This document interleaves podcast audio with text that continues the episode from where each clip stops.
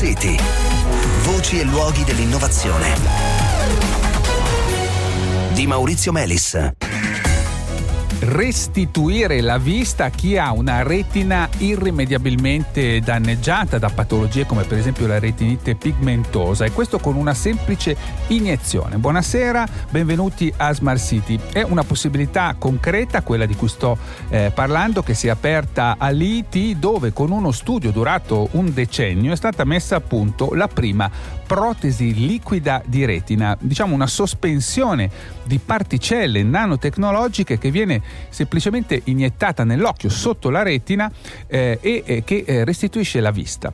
Eh, la retina liquida, di cui peraltro abbiamo già parlato qualche tempo fa, è stata già sperimentata con successo su modelli animali e ora, grazie a un investimento da 6 milioni di euro di Alfa Sigma, Utopia SIS, Istituto Davide Chiossone e Club 2021, eh, sta per prendere eh, il via una nuova fase sperimentale il cui obiettivo finale è mettere alla prova la retina liquida sull'uomo. Al centro dell'operazione anche dell'investimento c'è Nova Video che è una startup eh, nuova di Zecca costituita per sviluppare appunto commercialmente un domani anche eh, la retina liquida. Abbiamo in linea il CEO nonché ex ricercatore dell'IT Giovanni Manfredi. Buonasera. Buonasera. Grazie dell'invito.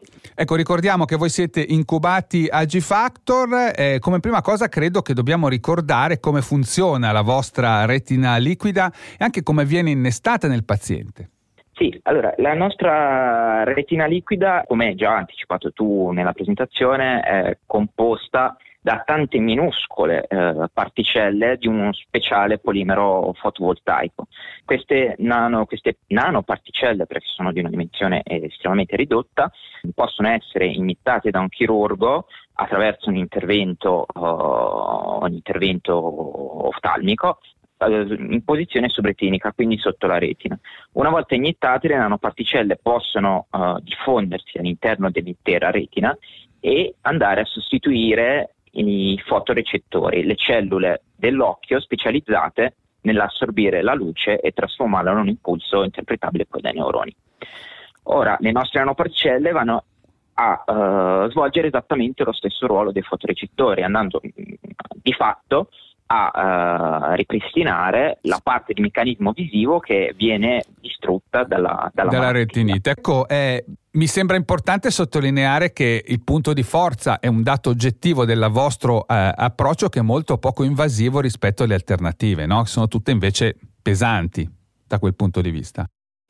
Sì, esattamente, perché a, al giorno d'oggi le alternative sono abbastanza ridotte per la maggior parte dei pazienti la possibilità è di affidarsi a, ad altre protesi retinite di vecchia concezione che però necessitano l'impianto di un microchip all'interno dell'occhio, l'utilizzo di visori esterni e tutta una serie di dispositivi come computer e pacchi batteria che rendono certo. le persone quasi simili a Robocop. Eh sì, eh, insomma, non una cosa uh, agile. Per non parlare in qualche caso anche di cavi, a volte addirittura che entrano e escono dalla testa, quindi una roba molto molto invasiva, un po' alla Robocop appunto per, per usare una metafora ben nota. Qui invece è qualcosa che assolutamente non si vede e, e si impianta con un'iniezione. Veniamo al percorso di sperimentazione, come si svolgerà?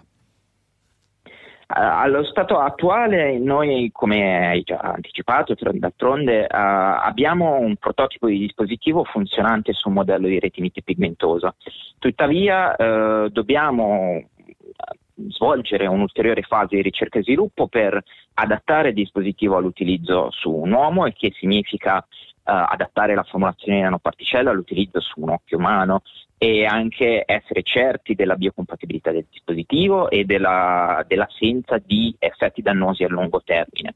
Prevediamo una prima fase di circa due anni di ricerca e sviluppo per arrivare a una nuova formulazione.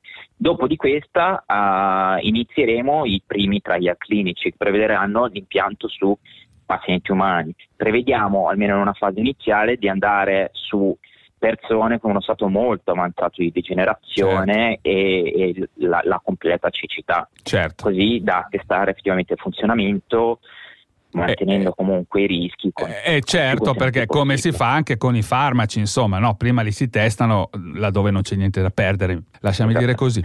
Uno degli aspetti critici eh, a proposito della sperimentazione sull'uomo è anche che sarà necessaria una riabilitazione. Uno, mm, come dire, potrebbe rimanere anche sorpreso, dice ma uno riacquisisce la vista, che cosa c'è da riabilitare? Invece no.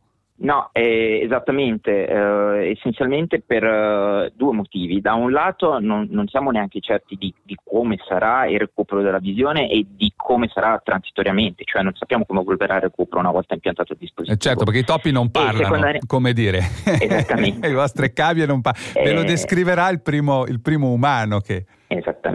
E, e, secondariamente si tratta comunque di un cambiamento importante, come dicevo prima parliamo di pazienti completamente ciechi che eh, vedevano e si sono poi abituati a una condizione di buio, quindi abbiamo sempre un, un grosso cambiamento dal punto di vista di, di, di, di stile di vita dei pazienti. Anche psicologico. Eh, per cui ci no? sarà bisogno, esattamente, anche psicologico, per cui ci sarà bisogno di un accompagnamento, accompagnamento che ci verrà fornito dalla, da, dal nostro partner che è l'Istituto David Chiossone Onlus.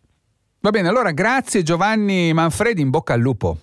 Grazie mille e crepi il lupo.